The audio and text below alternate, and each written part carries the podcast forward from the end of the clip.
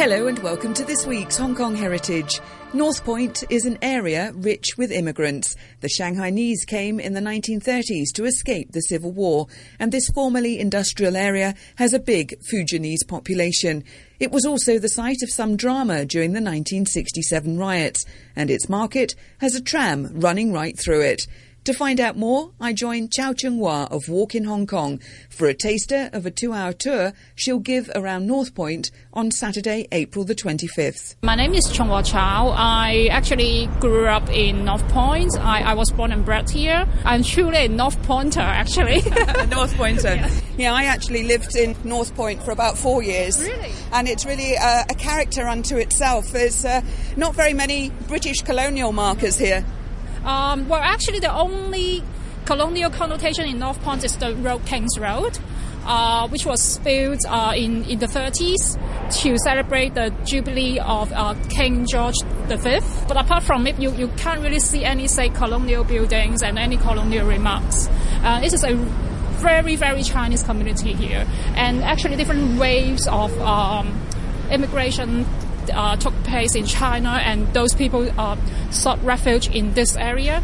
First, uh, uh it was the arrival of the Shanghaiese, and they arrived here uh, during the 30s. That was during the civil wars in China. And then the second wave of immigration were the Fujianese community. they came here during the Cultural Revolution.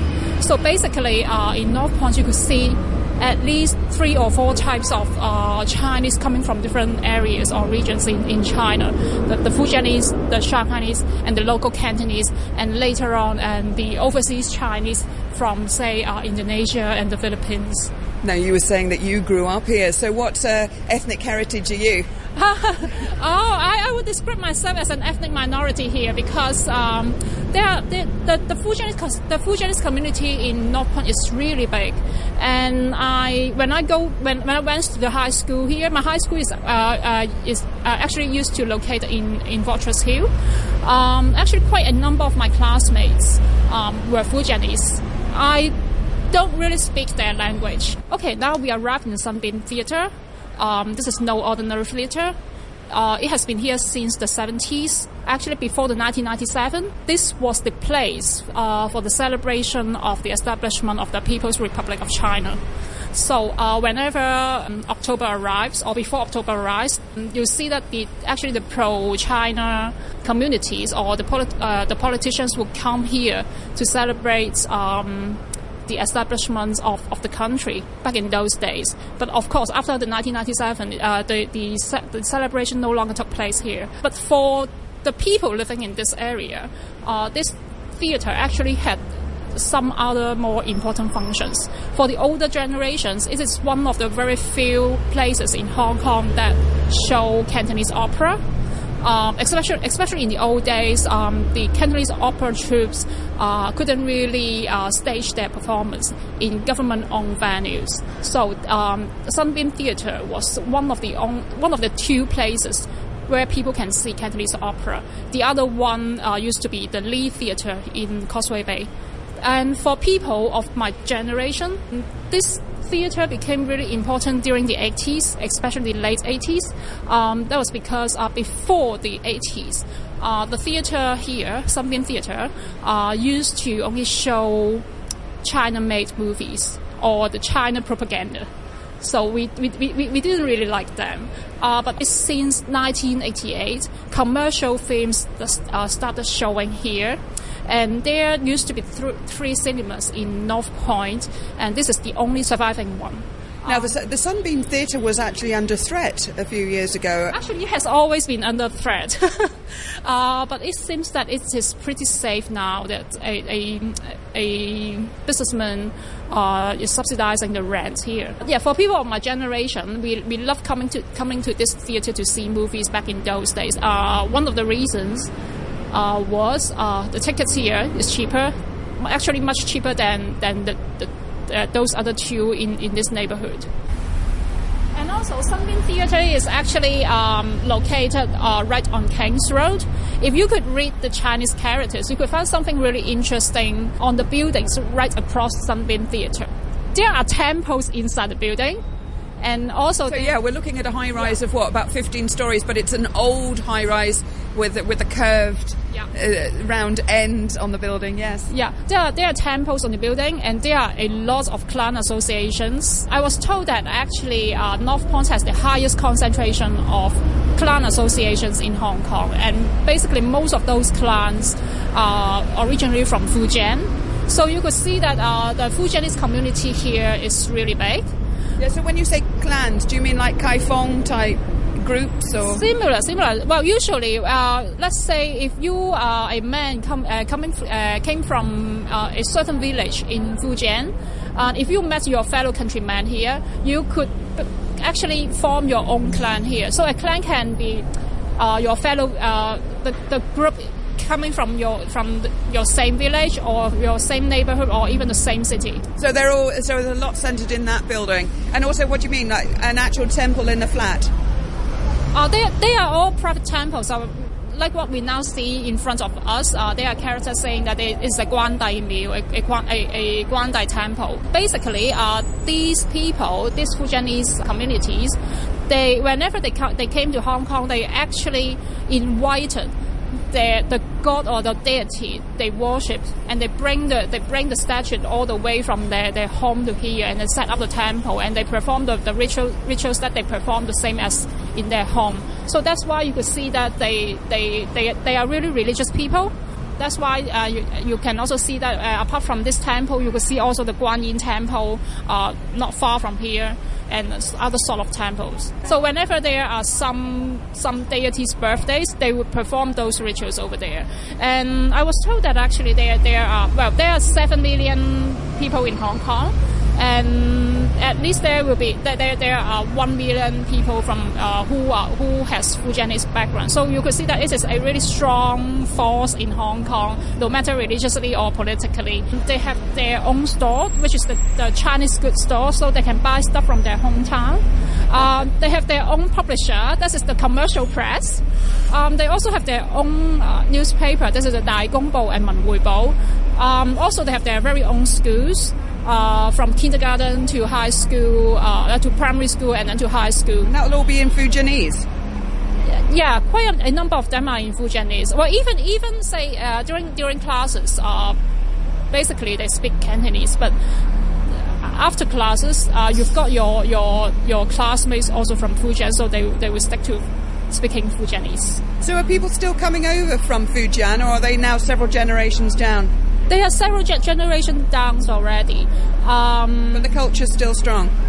still very strong. If you speak to a an older generation of the Fujianese, basically they still don't speak any Cantonese. And actually, you can see quite a number of them in, in, in the markets not far from Sunbeam Theatre, and that is the Chun Yeung markets where we are going to.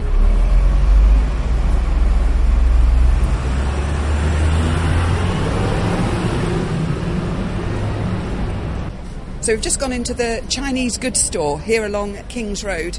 Yeah. Um, this goods store has been here since the late 60s, and this is actually one of the surviving Chinese goods stores of this style in Hong Kong, I would say. Um, Yeah, it's quite old-fashioned, isn't it? very old fashioned and the, the way they, they do business is also very old school and also the stuff they sold also very old fashioned it, it, still has a certain kind of nostalgic feeling um, well, Yes, I'm very surprised to see this still here because there used to be similar ones over in Tsim Sha Tsui and also Central, but uh, the Those Yu, yeah Yue Hwa was it? Or- yeah, yeah. but they and I used to love them for the or the stationery, and I like the fact that when you bought anything.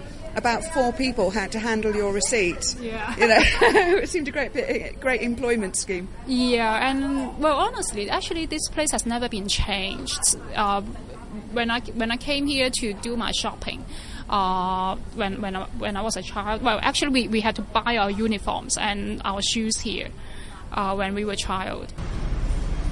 Well, we've moved up from the Chinese goods store along King's Road, up onto a bridge over the road, and uh, so we're at the crossroads of Tong Shui Road and King's Road. Okay, um, here we are right above King's Road, and in front of us there are two really big buildings. Um, one is called Kiao Guan Daiha, Kiao Guan Building, and another one is the Metropole Building. Uh, these two buildings um, actually play a vital role in 1967. One of the major battlefield of the riots in that year actually took place right here. Um, well, actually, it is, it is a, a bloody episode of the history of North Point. Um, I think uh, for the older gen, for the people who lived here, um, they would probably heard of it and actually probably witnessed that. During that year, the police actually, uh, a certain team of police got some special training in abseiling. Um, if you could see from this historic picture, uh, there, there was a helicopter actually right above uh, this Kiao Daiha, where the Chinese goods center located. In that year, actually in August, all the entrance closed their doors and all the windows shut. So basically, the uh, building and also the Metropole building uh, became a fortified castle, and that's why the police uh, couldn't really went inside to do the search, uh, so that they they used a helicopter to send a team of police uh, going down to the building to do the search. They were searching for some. Well, for, for the for the government's term, they, they were rioters. Uh, for the pro-Beijing camp, uh, they they were heroes uh, of the of the anti-colonial colonialism campaign.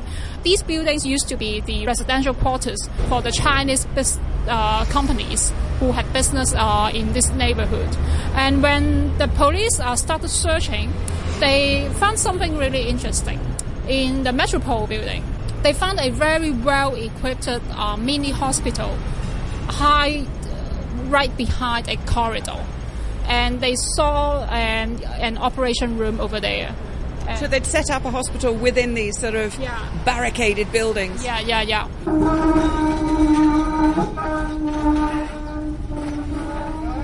I really love this market because I think this is the only market in Hong Kong that a tram can go through. yeah, and whenever, actually, especially during the midday, uh, if a tram passes through the market, you could see something like Moses going through the Red Sea. That people will start uh, going apart and to let the tram go through. So we've got vegetables, meat, the usual stuff in a market, underwear, bags, um, uh, also clothing and uh, vegetables, fruit. Um, and uh, this is a mix, so is this uh, mostly Fujianese or is this also Shanghainese? Uh, mostly Fujianese, but you can also uh, see some Shanghainese stuff. That, that's why we are going to the, the noodle factory and they are making Shanghai noodles. Okay, this is a very typical setting in this neighborhood. Usually, um, at the front, uh, this is a shop, and at the um, behind the shop, you could see a, a the, the mini factory. Uh, the type of noodles that they are making is of the Shanghai style. Uh, as you can see, that they use a lot of eggs, and then after they they knead the dough, uh, you can see that they are drying the noodles by hanging the noodles actually right on the ceiling. Extraordinary. So, I mean, the this this has been here forever, I presume. yeah, the, it has been here for at least 60 years, and all the noodles are, are handmade. And what's the factory called? Zhengnam. And is it a family business? This is a family business, yeah. And actually, the founder of this noodle factory um, used to serve as the chef of the first um, prime minister of the Re- Republic of China.